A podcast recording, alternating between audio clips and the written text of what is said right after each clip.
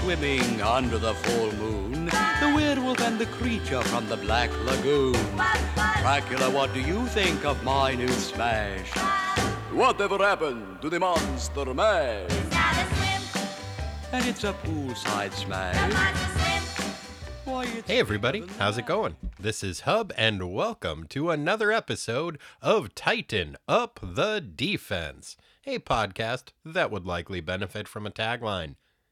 As you may have been clued into by the different opening music, today we have a very special episode of Tighten Up the Defense. You see, as my good for many things brother Corey was returning from his travels abroad, he was approached in the airport by a mysterious stranger who shoved a oddly shaped object into his hand. He noticed that it was a conch shell, and, well, one thing led to another, and wouldn't you know it, Corey is now the ruler of Atlantis. And he's kind of stuck sitting on the throne there until he can find an appropriate regent. So, I'm in a bit of a pickle because I am left without a co host for this episode. I wasn't exactly sure what I should do, but then I looked at the calendar and hey, it's the first week of March. And everyone knows that the first Wednesday of March is International Aquatic Teen Appreciation Day. Hooray! So, in honor of that very special holiday, which I certainly didn't just make up because I realized I had misremembered Corey's travel schedule, here's what we're going to do. We're going to take a look at the debut issues of three of our favorite aquatic teens, and we're going to talk about them a little bit. So, hang those puka shell necklaces from your Aquatic Teen Appreciation Day tree and nail that wreath of kelp to your door because Aquatic Teen Appreciation Day is about to begin. The first aquatic teen we're going to talk about today is the one that we've covered the least on this show. And by the least, I mean not at all. But that being said, she might sound somewhat familiar nonetheless. She is arrogant. She is beautiful. She is quick to anger. That's right, she is Namorita. I was first introduced to Namorita from a title that she was in called The New Warriors.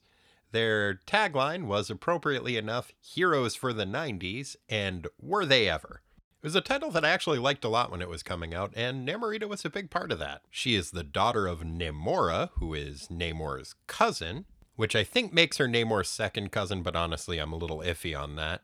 And then later on, she was a clone. And then later on, she turned blue and started wearing battle armor because, like I said, heroes for the 90s.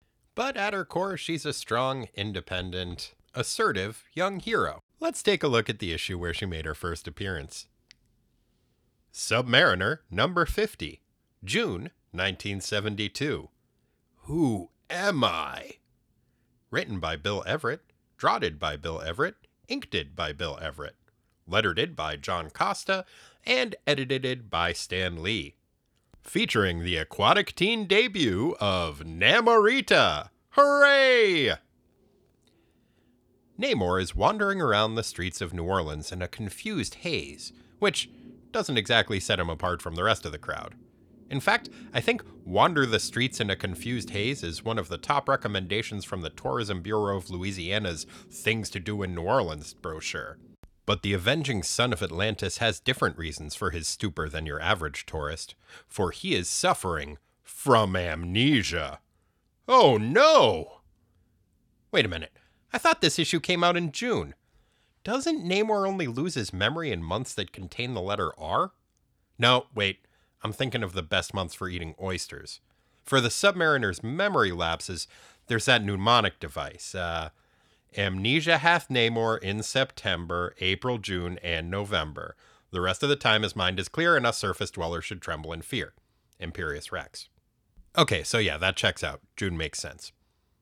Anyway, some lady named Cindy tells him tearfully that he should go back to the ocean because that's where he belongs. It's a real Harry and the Hendersons moment. Namor is like, What are you talking about, lady? I'm just a regular old everyday surface dwelling fool, wandering the streets of the city in a green Speedo, showing off my rad abs.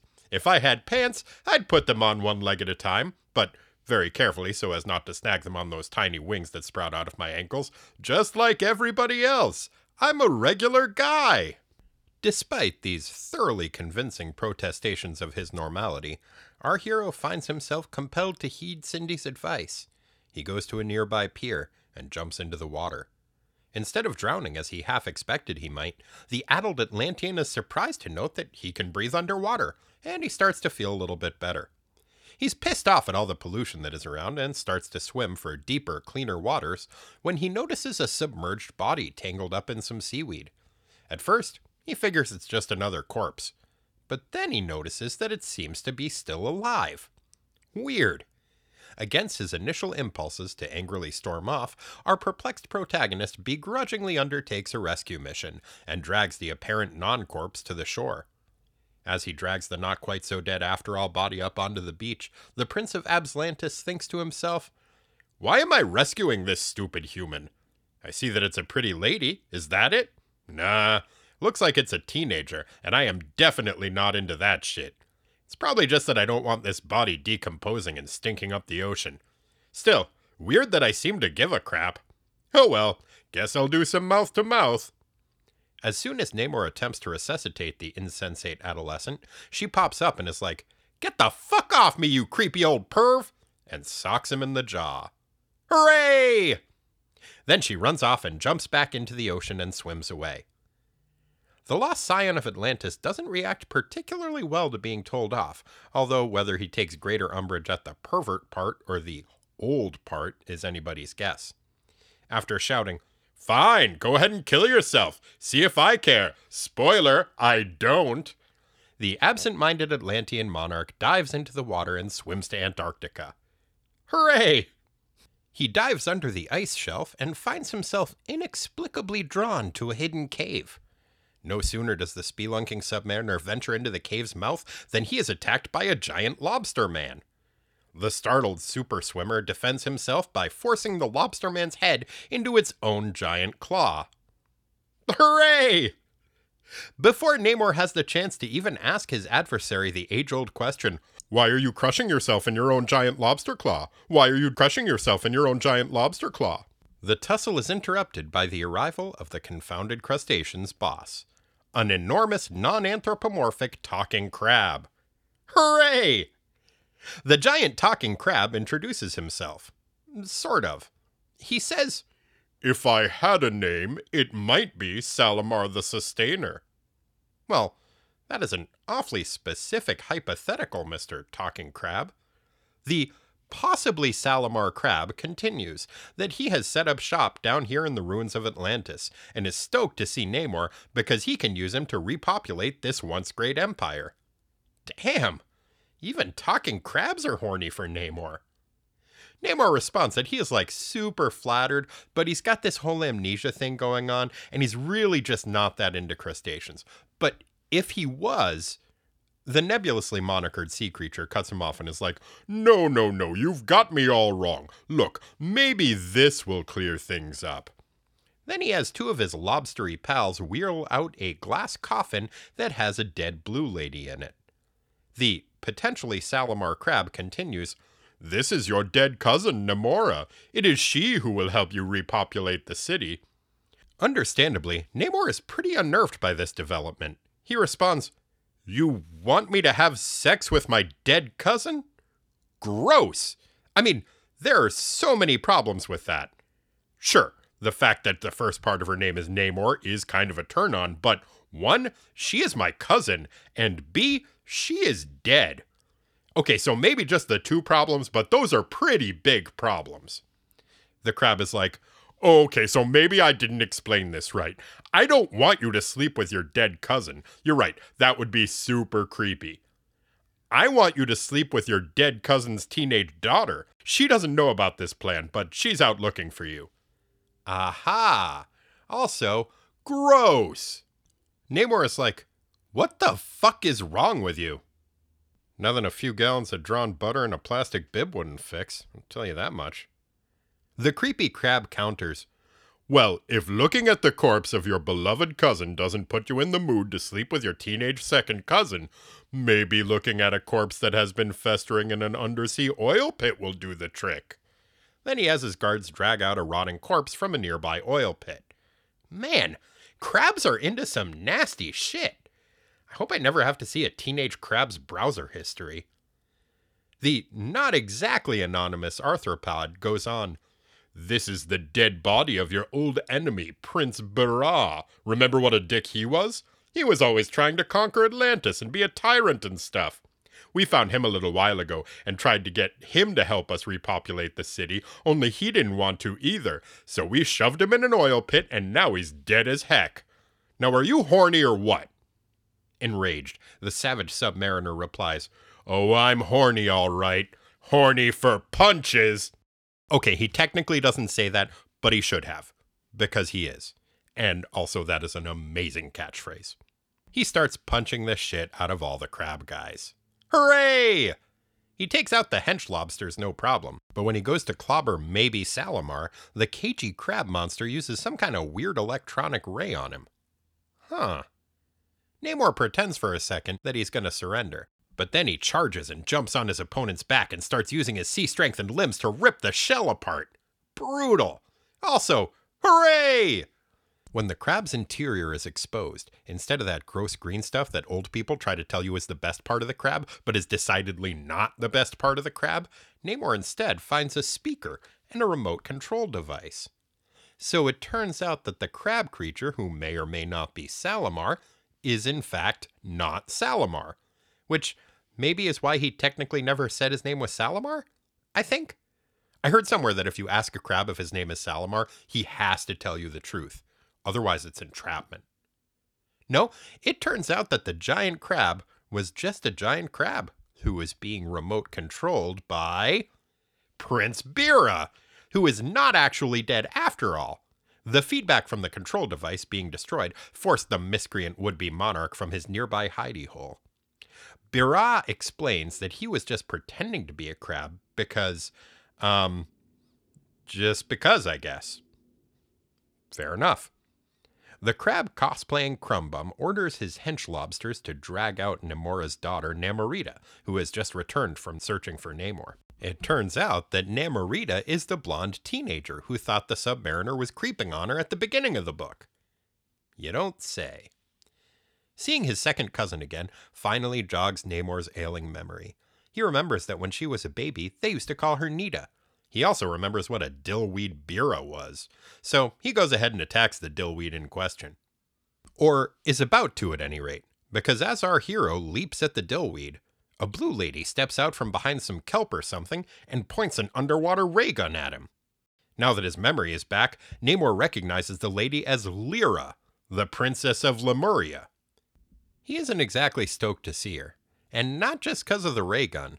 Turns out Llyra murdered Namor's fiance and helped murder his dad. She tries to add regicide to her already impressive murderous resume, but when she fires the weapon, Namor leaps out of the way. Turns out he's still sore about the whole killing his loved ones thing, and Namorita brings up the fact that she's pretty sure Llyra is the one who murdered her mom as well. So together, the two second cousins beat up the lobster guys, and Byrrah, and Llyra. Hooray! During the scuffle, Llyra falls into the oil pit the crustaceans hauled that corpse out of. Despite the fact that the evil Blue Empress was a murdery jerk, Namorita doesn't feel great about leaving her to die, but Namor assures her that it is no less than she deserves. So, the two of them swim off as Byrrah shakes his fist and swears vengeance on the recently reunited family members. So, guys, if any time in the next couple of months a giant talking crawfish tries to convince you to come back to his place, maybe just keep swimming. And there you have the debut of Namorita. Pretty great. Bill Everett does a really nice job on this issue. It strikes a really weird tone where there's all of the goofiness that you would associate with a Silver Age issue, but there's a legit air of menace about what is happening that is a really weird tonal mix that is something that I think you get a lot more in Golden Age comics. And in my opinion, it really works. Also, his art is freaking beautiful in this. When I think of Bill Everett's art, I usually think of the really early Submariner stuff from the 40s and 50s, but his style really grew and evolved over the years. And I would put this book right up there with the best of the Bronze Age stuff that was coming out at the time. So, pretty neat. Now, let's move on to the debut of a hero who needs no introduction. So, I'm not going to give him one. Adventure Comics number 269, February 1960. We start off with a Krypto the Superdog story. No aquatic teens yet, but I do like me some Krypto pretty good. Krypto's Mean Master. Written by Jerry Siegel, drotted by George Papp, inked by George Papp, edited by Mort Weisinger. Krypto is out goofing around and fucking with the Navy by blowing their missiles off course during some target practice. Nice. Superboy gets wind of his dog's shenanigans and is real pissed off and tells him to go stay on the moon for a week and think about what a bad dog he is. Which is fucking berserk. Seriously, even if there was food on the moon, which I'm pretty sure there isn't, isolating your pet from all social contact for seven days is ridiculously harsh. Fuck you, Superboy. Krypto more or less agrees with my assessment of the situation and is like, the hell with that. The moon sucks. Fuck the moon. I'm gonna go fly around space and see if I can find a cool planet that isn't full of lame narcs like Superboy. Good for you, Krypto. After bopping around for a while and having some space hijinks, the Kryptonian canine eventually winds up on a technologically advanced planet. He runs into a super-powered flying kid named Solar Boy. Solar Boy asks if he wants to be friends, and Krypto is like, Sure, why not? You seem cool. Careful, Krypto. Superboy seemed cool at first, too.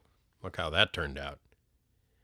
Solar Boy shows his new dog buddy a fancy machine that can make any food you think of appear. So, the super dog makes a giant hot dog appear and eats it. Then Solar Boy gives him a pill, which seems like it's going to be some kind of a thing, but nope, it's just a super tasty pill that space folks like to eat for dessert. But Superboy never shares his pills with his friends. What a jerk. Then Krypto decides to cut loose by fucking with a local weather control station. The ecosystem goes all screwy for a minute and the space cops get all pissed off. Krypto's worried that his new pal's gonna yell at him, but Solar Boy tells the cops to chill the fuck out. Nice. Later that evening, back at Solar Boy's pad, Krypto's new pill popping pal climbs into the fancy phone booth looking science box that gives him his powers. He explains that he has to use it every day or he'd just be a regular kid. There's a slightly smaller box next to it, and Solar Boy says that if Crypto hops on in there, he'll get even more super than he already is. That sounds like a pretty sweet deal to Krypto, so in he hops. Uh oh. Turns out that Solar Boy is a total asshole. See, a couple years ago, he came to Earth and tried to steal some gorillas or something, and Superboy and Krypto told him to knock it off. He's been holding a grudge ever since. Krypto doesn't remember the incident, although whether that's because he's a dog or those are just some really good space pills is anybody's guess. Anyway, the booth Krypto is in takes away his superpowers for a day, just as the larger booth grants them to Solar Boy. The next day, Solar Boy starts fucking with Krypto. First, he asks him if he wants a bone. Then he grinds a whole pile of bones to dust in front of him and doesn't let him have any. Then he tells the confused quadruped to jump through a hoop, only the hoop has plexiglass over the opening and Krypto bumps his head. Then he asks Krypto if he wants to chase a cat, and when he says yes, he throws him in a cage with like a 15 foot fire breathing cat monster. Then he makes Krypto cry by showing him old pictures that he took of Krypto and Superboy having fun together and tells the heartbroken puppy that he'll never see his pal again. What an asshole. Plus, he's not even sharing his pills anymore. The next day, after forcing Krypto back into the power draining booth, Solar Boy continues to fuck with him. He shoots him up into space on a rocket ship without any food in it and leaves him there all day. Which, to be fair, is kind of what Superboy was going to do when he tried to send him to the moon for a week. But it's still a total dick move. That night, Krypto notices that a robot butler is cleaning the science booths. The crafty canine uses his tail to flip a switch on the device that controls the robot, which causes the robot to goof up and break some of the machinery in Solar Boy's fancy power chambers. The next day, when Solar Boy shoves him in the booth and turns the machine on, the rays have no effect. Krypto plays along for a while, then reveals that he has his superpowers back, and Solar Boy is just a regular kid. It also turns out that Solar Boy is an orphan, and that his dad built him the booth before he died. For a second, it seems like that information is revealed to create some pathos for the kid, but nah, it's just to make it so that when Krypto smashes the shit out of the device that was the dying father's gift to his only son, we know that there is no one alive who knows how to repair it, and that Solar Boy will be forever trapped in his mediocre life after once having tasted greatness. Hooray! After smashing the booth, Krypto smacks the depowered orphan around a bit and pushes him down in the mud. Hooray! Then he flies back to the moon where he runs into Superboy, who apologizes for being such a dick. Krypto licks his face and promises to never run away again. Aww. I mean, I still think Superboy was an asshole, but aww. Then we get a Green Arrow and Speedy story. Once again, no aquatic teens in this one. I sure hope this is the right comic. The Comic Book Archer. Written by Robert Bernstein, draughted by Lee Elias, inked by Lee Elias, edited by Mort Weisinger. Speedy's all stoked because he and Green Arrow have been invited to the office of a comic book publisher to pose for some pictures for a PSA about the dangers of juvenile delinquency. Boy, those pictures are going to be pretty ironic in a few years during the Denny O'Neil Neil Adams run. Sure hope Ollie saved the negatives. The two archers get shown around the building and told about the comic book publishing process. After pointing out how hardworking and dedicated comic book creators are, the editor in chief, Mr. Sloan, informs his guest that in addition to comic book publishing, his other true passion is recreational dairy farming and setting up exhibits at the big dairy convention that is scheduled for the next day. Well, that seems like an irrelevant piece of information that certainly will not be used as a plot point later in the story. Then we meet the story's real hero, a comic book writer who has written a story about a crime fighting archer. Bill Nixon shows his story about a character called the Wizard Archer to his boss, Mr. Sloan. Sloan is unimpressed. He says the story is stupid and unrealistic. Because what readers of 1960 comic books are looking for in their superhero comics is stark realism. Sloan takes offense at the fact that the fictional archer, which is to say the fictional fictional archer, uses a needle arrow to sew up the side of a giant balloon, shoots an arrow that knocks pool balls into the head of four billiard playing criminals, and rescues some miners using a drill arrow. Sloan finds these feats preposterous and refuses to buy the story. He's like, Hey, Green Arrow, take a look at this dumb shit this stupid idiot wrote. Let's laugh at him together, shall we? Green Arrow responds, No, we shall not. People who write comic books about crime fighting archers are the hardest working, most wonderful people in the world, and we should do everything in our power to support them. Tell you what, if me and Speedy do the tricks that this fine young man wrote in his story, will you purchase it? Sloan agrees. The next day, a blimp has a leak, so Green Arrow uses a needle arrow to sew up the side of the rip in the dirigible. Then some criminals are hiding in a planetarium, like they do, so our heroes use their arrows to knock the models of the planets into them, which is, I guess, kinda a little like the pool table thing. If you squint. The battling bowmen call Mr. Sloan and tell him about their exploits, and he says, Two out of three doesn't mean shit. Tell you what, why don't you boys come down to the Big Dairy Expo? I'm going to reiterate to Bill that I still don't like his dumb story, and I'd like you to be there with me when I belittle him. What do you say? There'll be cheese. Although they are sad that they were unable to help their artist friend, the two adventurers are unable to resist the siren song of free cheese. So they agree to go. When they arrive, Sloan is freaking the fuck out.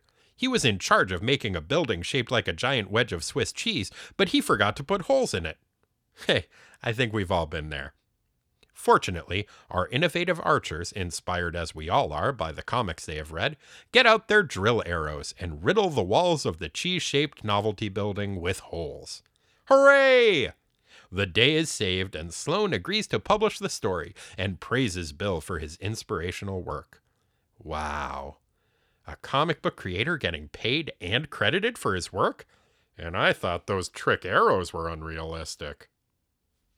Finally, we have The Kid from Atlantis. Written by Robert Bernstein, draughted by Ramona Fradon, inked by Ramona Fradon, and edited by Mort Weisinger. Featuring the aquatic teen debut of Aqualad! Hooray! Aquaman is out on patrol, swimming around the ocean with his buddies Topo the octopus and a swordfish and a shark that don't seem to have names. It's a pretty slow day for water based crime, so when he spots a weird capsule drifting on the ocean's surface, he decides to check it out. Turns out that the weird capsule contains a sleeping boy who looks a great deal less like a young Tom Jones than he will a few years from now, but is wearing a familiar looking blue Speedo and a red shirt. Hooray! When the kid wakes up and sees the octopus, shark, and swordfish that are bobbing around outside his floating bed, he freaks the fuck out and tells Aquaman to get them away from him. Aquaman is like, Hey, calm down. I'm Aquaman, and these fish are my friends, in that they are forced to obey my telepathic commands, which is, of course, a perfectly reasonable way to define friendship. Despite the King of the Sea's attempt at reassurance, the foundling refuses to be placated. He explains that he is terrified of fish and has been his whole life. Reluctantly, Aquaman sends his finny friends away. Well, Aqualad, because come on, the kid is Aqualad, hooray, expresses his gratitude for the fish free environment, Aquaman notices that the boy has purple eyes, which answers some questions he had had. It turns out that the denizens of Atlantis are a bunch of assholes who are super into a weird version of deep sea eugenics. If a baby is born with purple eyes, they assume that it will be a genetic throwback to the days before Atlanteans had evolved the ability to breathe underwater. Which makes sense, seeing as how all us surface dwelling fools have purple eyes. That's just good science. Figuring that the surface world is the only place for such a child, the Atlantean scientists instituted the practice of jamming all their purple peepered babies into capsules and firing them like torpedoes towards the nearest landmass. Kind of like Superman's parents did with him. You know, only if Krypton wasn't in any danger, but Jor-El thought Kal-El looked weird and might be a hassle. Man, Atlantis sucks. So the color of Aqualad's pretty eyes answers some of the Sea King's questions, but raises another. The ever observant Aquaman is like, Hey, you're not a baby! Well spotted. Aqualad explains that when they were about to give him the baby Moses treatment, his parents noticed that he could breathe underwater just fine, so they let him stick around for a while. How nice of them. But then they found out about his fear of fish. For a while, they figured he'd outgrow it, but as he got older, the fear just intensified. Also, both of his parents died in an accident five years ago. Because, with the exception of Wally West, just about every character in the DCU is either an orphan or their dad is a supervillain. Or both. Anyway, after his folks died, the other Atlanteans decided that Aqualad's fear of fish was just too much of a hassle, and they may as well shove him in one of those orphan torpedoes after all. Aquaman feels bad for the future greatest Teen Titan of all time and is like, I am very good at swimming and am a king, so I bet I'm great at therapy too. Why don't you come hang out with me for a day, and I bet I can cure your lifelong debilitating case of ichthyophobia. Sure, why not? The two aquatic aces head to the ocean floor, where Aquaman proves that he has his finger on the pulse of youth culture by bringing his new friend a hoop and a stick to play with. Hooray! Aqualad has an absolute blast rolling the hoop with the stick, because of course he does. What child wouldn't? It's a hoop with a fucking stick! After a few hours of hoop and stick related frolicking, Aquaman is like, Hey kid, you know that hoop and stick you've been playing with? Aqualad is like, Hell yes, I do. It's a hoop and a stick. Best several hours of my life. Aquaman responds, Why don't you take a closer look? turns out that the hoop and stick were actually incredibly well trained eels this whole time. Of course they were. Aquaman goes, See? Fish are pretty great after all. Aqualad is a little shook, but agrees that if they can facilitate his hoop and stick playtime, he guesses eels can't be all bad. Aquaman continues to test his theory that the most effective child therapy is rooted in the foundation of betrayal by a trusted adult. He takes Aqualad out to play in a nearby water spout, only to reveal later that the geyser is being made by a whale's blowhole. Aqualad admits that that was a pretty good trick, and maybe whales aren't so bad after all. Also, blowhole is a funny word. Figuring that Aqualad has caught on to his bait and switch tactics, Aquaman is upfront about the fact that the next play session will involve sea creatures. He calls in Topo. Hooray! The king of the octopuses, probably, trolls the marine preteen around like a merry-go-round, and the formerly frightened foundling is delighted, admitting that his fear of fish is beginning to abate. The sea strengthened stripling decides to join Aquaman on his afternoon patrol of the sea. When he sees his new mentor command a school of pilot fish to guide a wayward freighter through a maze of jagged rocks, the young Atlantean outcast is finally convinced that fish are the greatest. Now that his fear has abated, it turns out that, like his pal Aquaman, Aqualad too can telepathically command sea creatures. Neat! Now he too can begin to form lifelong friendships based on total mental subjugation. Hooray!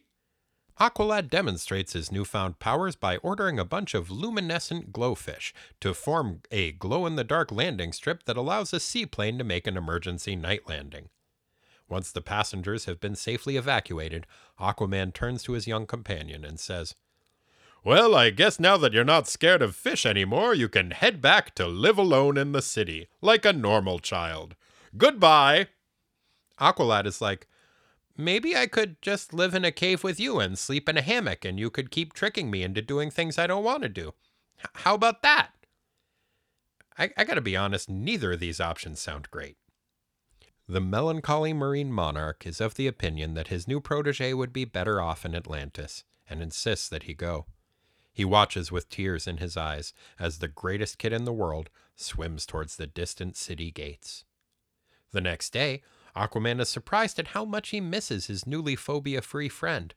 He absent mindedly orders two nearby eels to form a hoop and a stick, which he mopily plays with. Man, if playing with a hoop and a stick doesn't cheer him up, what will? Why, the return of Aqualad, that's what. Aqualad swims up and reveals that he never returned to Atlantis after all.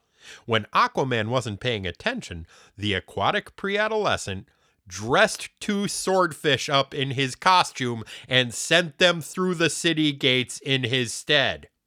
Because Aqualad is the fucking best. Also, pretty sweet gig for those swordfish. Wonder how long it'll take people in Atlantis to notice the difference. I bet if they can get their fins on a trench coat and fedora, they could continue that ruse indefinitely. Now I kind of want to read a comic that is just the continuing adventures of two swordfish dressed up as a human. Just them trying to go to R rated movies and shit. Yeah, that'd be a pretty good read.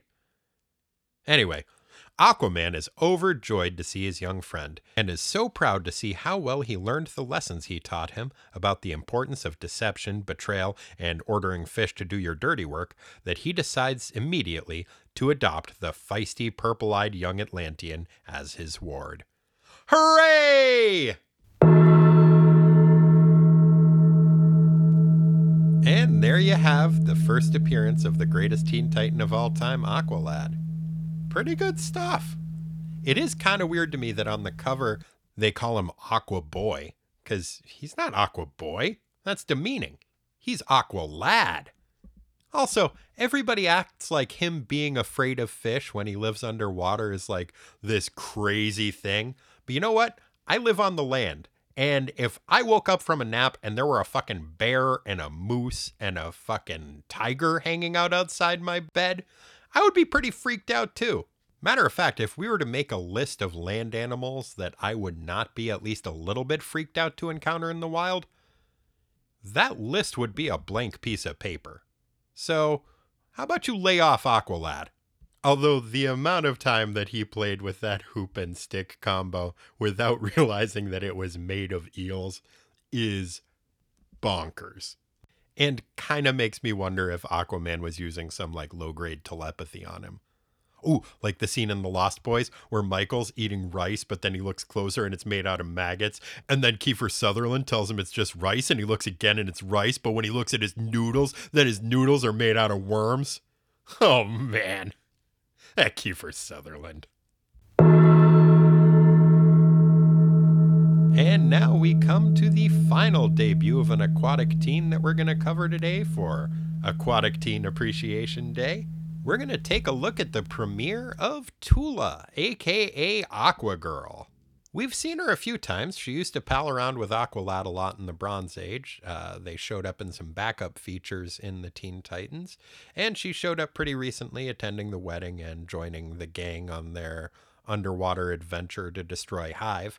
But the character really hasn't gotten as much play as I think she should have, which is a shame because she's a neat character. She's one of several heroes who dies more or less just to raise the stakes in the Crisis on Infinite Earths. And she doesn't end up coming back for an extended run the way that The Flash and Supergirl did. So that's pretty much the end of Aquagirl, which is a bummer. But let's not dwell on that. Not on Aquatic Teen Appreciation Day. Let's instead think of happier times, like when Aquagirl first showed up and she and Aqualad ran away to become underwater burglar go go dancers. Aquaman number 33, June 1967. Aqualad's Deep Sea Chick. Written by Bob Haney, drotted by Nick Cardy, inked by Nick Cardy, edited by George Kashdan. Featuring the aquatic teen debut of Aquagirl. Hooray! Aquaman and Aqualad are riding around on their giant seahorses when a 747 crashes into the water right in front of them. The hydrated heroes get to work rescuing the passengers. Aquaman orders some sawfish to cut a hole in the side of the plane. I'm no marine biologist, but I'm pretty sure that's not how sawfish work. Okay, never mind. I guess the riveted steel hull of an airplane is no match for cartilage and fishbone because the fish do in fact saw through the plane. Hooray! Aqualad leads the survivors to the surface and has them all hold hands in a circle and leads them in the singing of folk songs until the Coast Guard arrives. The newspaper reporters who show up to cover the rescue all make a fuss over Aquaman, but Aqualad feels kind of overlooked. No fair! All Aquaman did was tell a bunch of fish to mutilate themselves by bashing their heads against a plane. Aqualad sang a song! Later that day, back in Atlantis, it's more of the same. Mera, Aquababy, and the whole royal court fawn over Aquaman and tell him how smart and brave he is. Off in a corner of the palace, Aqualad mopes about how nobody ever congratulates him for bravely singing a song and not even being a little bit afraid of fish anymore. Suddenly, a stranger swoops in out of nowhere and smooches the startled super teen right on the mouth. And just who is this purveyor of unasked for physical affection? Nighthawk? Jack Norris? Hawkeye? Speedy? Nope. Well, this sort of behavior would certainly be in any of their wheelhouses. The mysterious smooch stealer in this issue turns out to be Aqua Girl. Hooray! The affectionate aquatic adolescent tells Aqualad that he is handsome and wonderful. Well, we don't know a ton about her yet, but there is nothing wrong with Aquagirl's eyesight. The undisputed greatest Teen Titan of all recognizes his admirer as Tula, a childhood friend who he hasn't seen in a long time. Aqualad thinks that Tula is awful pretty, and the two teens bond over their mutual attraction and the fact that they both feel unappreciated as of late. Tula suggests that maybe the two of them should leave Atlantis and go have some adventures on their own. Aqualad thinks that sounds like a swell idea. I don't know. What makes this Aqua girl think she has what it takes to be a costumed adventurer? Oh, never mind. She just casually mentioned that she is an orphan. She's good. Tula changes into a two piece gold scale bathing suit, and Aqualad is impressed. He tells her that her new code name is going to be Aqua Chick. No, it's not. The duo of damp do gooders head off to the throne room to tell Aquaman and Mera of their plans to leave Atlantis. Mera is like, Nope! But Aquaman steps in and says that if they really think they'd be happier living on their own, he's sad to see them go, but he's not going to stand in their way. Aqualad is a little bummed out that his adopted parents called his bluff like that, but Tula's pretty gung ho about the idea of running away, so off they go. The two Marine teens haven't been gone very long before they encounter an underwater dance club where all the revelers are thrill seeking surface dwellers wearing scuba gear. Well, all right. This particular underwater dance club, because there were just so many of them back in 1967, is called Dr. Dorsal's Deep Sea Discotheque, because of course it is. Our heroes head inside and start dancing.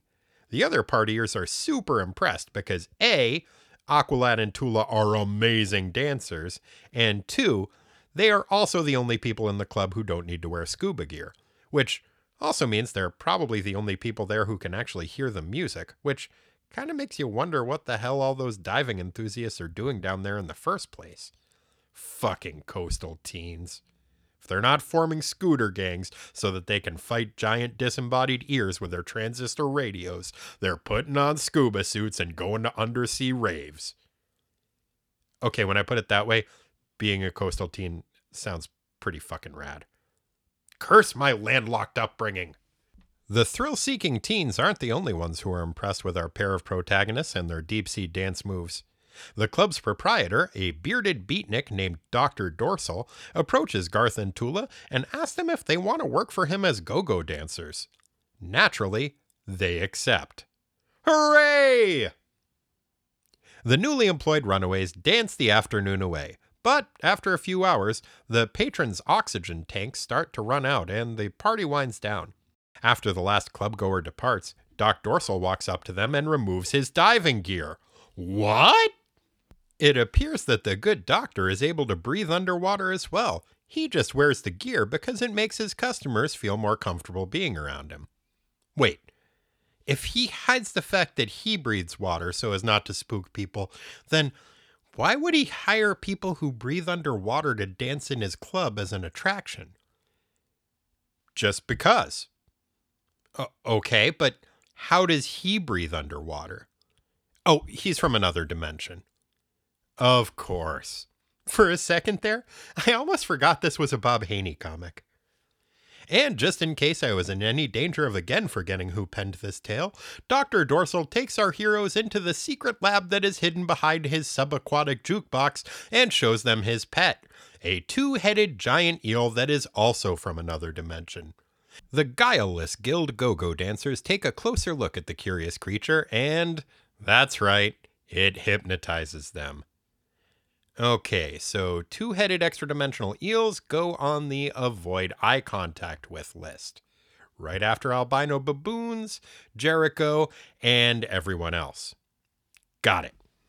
Turns out, Dr. Dorsal is a real asshole. He hypnotizes Garth and Tula into committing crimes for him. The amphibious adolescents, in turn, use their natural charisma to trick the scuba diving coastal ravers into following suit. The gang's first target is the Seaside Circus. Naturally. Why does anyone in the DCU even go to circuses anymore? You might as well just put your wallet and jewels in a pillowcase and fling it at a robber's face. Either way, you're going to lose all your money and probably get murdered, but at least this way you wouldn't have to see any clowns. Anyway, Aqualad steals a trick diving horse, and the other teens rob everyone in the audience. Aquagirl assures her new pals that it's just a prank and that later they'll give back all the money. But here's the thing it isn't, and they won't. Garth and Tula struggle to overcome Dorsal's mesmeric thrall, but the dimensionally displaced douchebag hits them with another double dose of ELI contact. The crime spree continues as the hypnotized H2O breathers and their hapless dupes go on to rob a fancy yacht club. After nabbing a fistful of jewels and a yachting trophy, the fledgling fugitives make a speedy getaway. But as their coastal cohort zooms off on their speedboats, the Coast Guard helicopter manages to snap some photos of Garth and Tula. The next day, the authorities contact Aquaman and give him the sad news that his former protege and his new girlfriend appear to have turned to a life of crime. The morose monarch wonders where he went wrong. Should he have given his young friend more praise for singing that song the other day? Yes. Yes, he should have. A contrite king of the seas requests that the Coast Guard let him handle this one on his own. They acquiesce. Soon thereafter, Tula and Garth are hanging out on a secluded beach with their new teen buddies, talking about how rad their new hobby of supposedly catch and release burglary is, when they are approached by a mysterious beachcomber with a giant bushy beard. Despite the fact that this is not at all suspicious, the teens are suspicious of the alleged shell collector. He wins their trust by informing them that he has just heard that a Coast Guard unit is closing in on this location with the intent of capturing the cadre of callow crime committers. Sure enough, no sooner has this totally innocuous beachcomber who just happens to have most of his face covered with a floppy straw hat and a bushy beard finished speaking than the ocean cops arrive on the scene.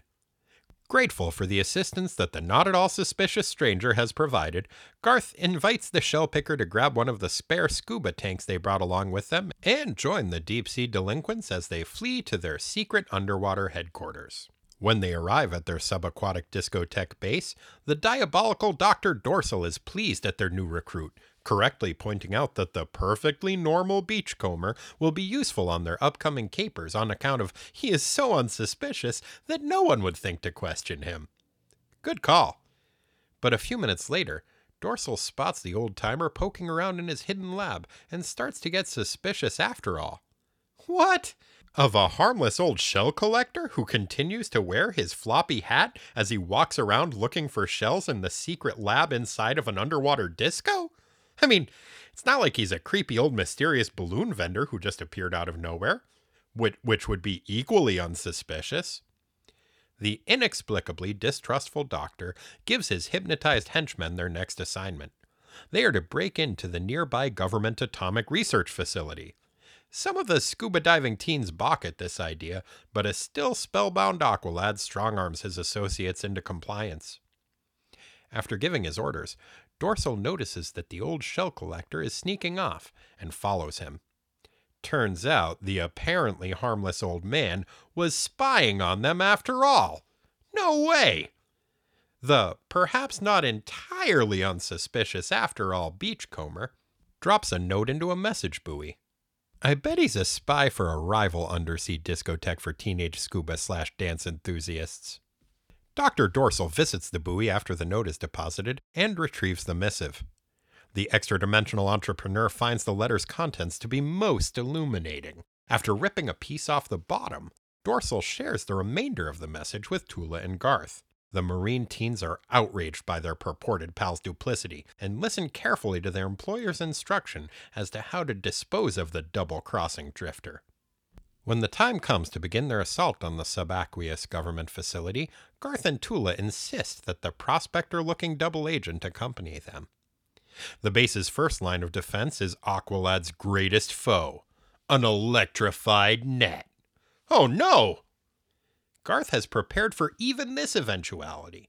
He tosses a magnetic sponge, which I'm sure is totally a thing, at the net, shorting it out. Hooray? I mean, I get that he's doing bad shit, but I, I still want the kid to be successful. And that's by far the most effective disposal of an electrified net that I've ever seen an aquatic hero manage. So, a heavily qualified hooray, but a hooray nonetheless. Once the teens make it past the net, they encounter the next line of defense a seemingly impenetrable field of explosive mines. Fortunately, the resourceful sea teens have a plan for this obstacle as well. Aqua Girl grabs the old shell collector and shoves him into the nearest mine. Oh shit! The bomb explodes and the beachcomber's lifeless body drifts to the ocean floor. What's worse, the explosion knocked the mask off of the derelict and reveals that he was no mere spy from a rival subaquatic dance club after all. It was Aquaman the whole time. Alerted to the invasion by the noise of the detonation, a horde of Navy divers emerge from the base and descend on the deep sea delinquents, arresting the misguided coastal teens. But Garth and Tula barely notice them, for the shock of realizing that they were complicit in the death of their beloved Aquaman has snapped Dr. Dorsal's hypnotic spell. Aqualad plucks the projectile from a spear gun out of the water as it whizzes past him, and the enraged Atlantean adolescents swim back to Dorsal's discotheque with revenge on their minds. When they arrive at the lab and confront the duplicitous doctor, he initially denies knowing that the shell seeking spy was actually Aquaman. But Tula finds the scrap of paper that the criminal club owner tore off the note and sees that it is Aquaman's signature. Also, Aquaman apparently signs his name in all capital block letters, which is kind of weird. But hey, I guess when you're a monarch, nobody's going to question your penmanship. Dorsal makes a desperate last ditch effort to rehypnotize the irate teens, but Aqualad stabs the two headed eel with his newly acquired spear, apparently killing at least one of the heads. And everybody knows that a one headed eel can't hypnotize shit. That would be ridiculous. Aqualad goes to stab Dr. Dorsal as well, figuring that since he just inadvertently committed regicide, he might as well add what would likely be considered justified manslaughter to the list of charges against him. But Dorsal flees through a weird portal that opens up, and when Garth tries to stab after him, the spear is bent against the suddenly closed portal. Aqualad expresses his frustration and confusion by this turn of events, but a familiar voice informs him that, of course, his spear couldn't penetrate the Mystic Gateway. It was a dimensional warp that is only enterable by people from Dorsal's dimension. Obviously. Garth turns and is delighted to find that the person shaming him for his ignorance about dimensional warps is none other than Aquaman, who it turns out is not so dead after all. And just how did the King of Atlantis survive the apparently fatal explosion? Sea strengthened skin, baby! Hooray! Aquagirl apologizes for kinda sorta almost killing Aquaman, but he's like, Don't worry about it. I saw that two headed extra dimensional eel, and everybody knows how hypnotic they are. No harm, no foul. Now, what do you say we all return to Atlantis and I can get back to taking you for granted and not thanking Aqualad properly for singing a song? Our post-pubescent protagonists agree that that sounds just fine. Hooray! And there you have the debut of Aquagirl. Pretty great. I did not know how much I missed those Bob Haney stories. That was a lot of fun. And I think it was a pretty strong debut for Aquagirl, too. Like I said, I think the character was pretty underutilized, but I really like her personality and the way it comes through in this. I think she makes a really nice foil for Aqualad, who, as much as I love the kid, can be a little bit pliant and unassuming. And I think pairing him with a adventurous party girl was a pretty good move and it's kind of a shame that they didn't do more with her. Although she did keep calling aqualad lover and the use of that word is just always gonna creep me out unless it is preceded by the word meat or veggie. Also man the nick cardy art in this is just gorgeous. We haven't really seen much of his stuff since the early teen titan issues but man, it never fails to impress. So, there you have the premiere of our three aquatic teens that we are covering in this special. Pretty good stuff. I hope that, like myself, you appreciated these aquatic teens and their debuts. But does one of these issues deserve more appreciation than the others? Let's look at the tail of the tape and find out. Rick, would you mind singing us in to the Aquatic Teen Appreciation Day minutia? We got minutia. It's not the biggest part, it's just minutia. Like Corey eating farts, we got minutia. Time to sweat the small stuff. Thanks, Rick. Our first category for Aquatic Teen Appreciation minutia is sound effects. Which one of these issues had the best noises? In the Aqualad story, the only real sound effect is a whoosh, which is the noise that it makes when the Atlanteans fire their baby torpedo gun to the surface. Which is fine as noises go, but not really groundbreaking. In the Aquagirl debut, we get a few more to choose from. I think the best of them is probably when the 747 crashes into the ocean, it makes a whoosh noise, which is not bad. Pretty good, pretty good. Strong contender there. But the Namorita debut in Submariner number 50, I think is going to run away with this one. There are some great noises in this. When Namor is fighting the crab monster, the crab monster zaps him with a ray that goes zapped, which is pretty good. And when he is hitting the lobster men against each other, it makes the noise funk, which is pretty dope. There's also a zblat, a fzut, a pazonk, and a fzt. So, yeah, I gotta say, advantage to this one goes to Namorita. So, one point for her. Next up is sartorially speaking. Which of these books has the best outfits in it? Of the teens themselves, I think the clear winner is going to be Aqua Girl. I'm obviously a big fan of Aqualad's Get Up, but I think that Aqua Girl's two piece gold scale bathing suit that has a mini skirt as part of it is probably the best of these three teens. Namorita is just wearing a orange bikini through most of the issue, which is fine, but not especially imaginative. So if we were just going on the aquatic teens fashion, then Aqua Girl would be the winner. But we are going for best fashion to appear in any of these issues, and there is no question that that honor goes to the dudes who work in the Weather Control Center in the Krypto the Super Dog story. These dudes are wearing yellow bodysuits with brown underpants on the outside and brown lapels and yellow berets that have green lightning bolts on them and also they have green lightning bolts on their chest and it is a great fucking look and I wish I could find a jumpsuit like that. I don't know that I would wear it out, but I would actually wear it around the house a lot. And that outfit puts Aqualad's debut on the board with one point. Our next category is one that is unique to this special Most Iconic Dialogue. Which of these aquatic teens had the best single line of dialogue in their debut? For Aqualad, I think we're going to go with I commanded two of those swordfish that swam by, blocking Aquaman's view of me, to put on the suit that I quickly tore off.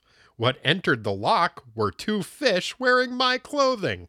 So the scene that he is describing there is pretty great, but I gotta say, overall, his dialogue throughout his story is mostly expositional and interesting, but not particularly iconic or character defined. So I don't think Aqualad's gonna get this one. For Aqua Girl, I think I'm going to have to go with Aqualad. Dig this scene. An underwater dance spot. Come on, let's rock. Now, it is also largely expositional, but it does help build her character a little bit more. Uh, and also, it's Bob Haney dialogue, and you can tell that from a mile away. And they're going to go rock in that underwater dance club. So, that is definitely a strong contender. Namorita doesn't really get a ton to say in her debut, but the first thing she says when she wakes up and sees that Namor is giving her mouth to mouth is, Hey, cut that out, you, you dirty old man. Just who do you think you're mashing? And she punches him in the jaw, which, wow, that is a really good one and really does speak to what her character is. Um, it's a really tough call. I'm going to give a slight edge to Aqua Girl on this one just because of the Haney dialogue. But man, that is a really tough call. So it looks like things are all tied up heading into our final category Best Panel. Now, these choices are going to be limited to panels in which the premiering character appears. If we weren't, I think there's a pretty good chance it would end up going to one of the panels that the crab monster appears on in Namorita's debut issue. The art in that, as I said, Bill Everett really outdid himself. This category is really, really difficult because these are three of my favorite artists Nick Cardy, Ramona Fradon, and Bill Everett. And I got to say, Bill Everett, I didn't know he was one of my favorite artists until I started reading his Submariner stuff from this era. It is amazing. If you haven't checked it out, you really should. And given the fact that she doesn't appear all that much in this book, it was still kind of hard for me to choose a single Namorita panel because there are two really good ones. There is the initial one where she punches Namor in the jaw, which is great. But I think the one that I'm going to go with is the one later on when they are both in the cave and the lobster men have captured her, and there is the reveal that she has the pointy ears of an Atlantean. It is just a really beautifully drawn panel, and it's great. And she calls Namor a masher again in that panel, which I also appreciated.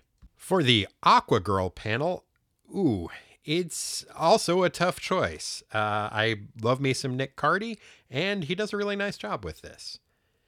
I think it comes down to two choices for me on this one as well. It's either the premiere of Aqua Girl's new swimsuit outfit, or the one which I think I am going to go with Aqua Girl and Aqualad go go dancing on top of a giant drum in an underwater dance club when I say it aloud, it's ridiculous that there was even a choice. Yeah, that's that's the one that I'm going to go with. And for the Aqualad story, oh boy. There is the panel where he is swimming off in his underpants because he has dressed up two swordfish in his old uniform and let them swim into the city. That is a very strong contender.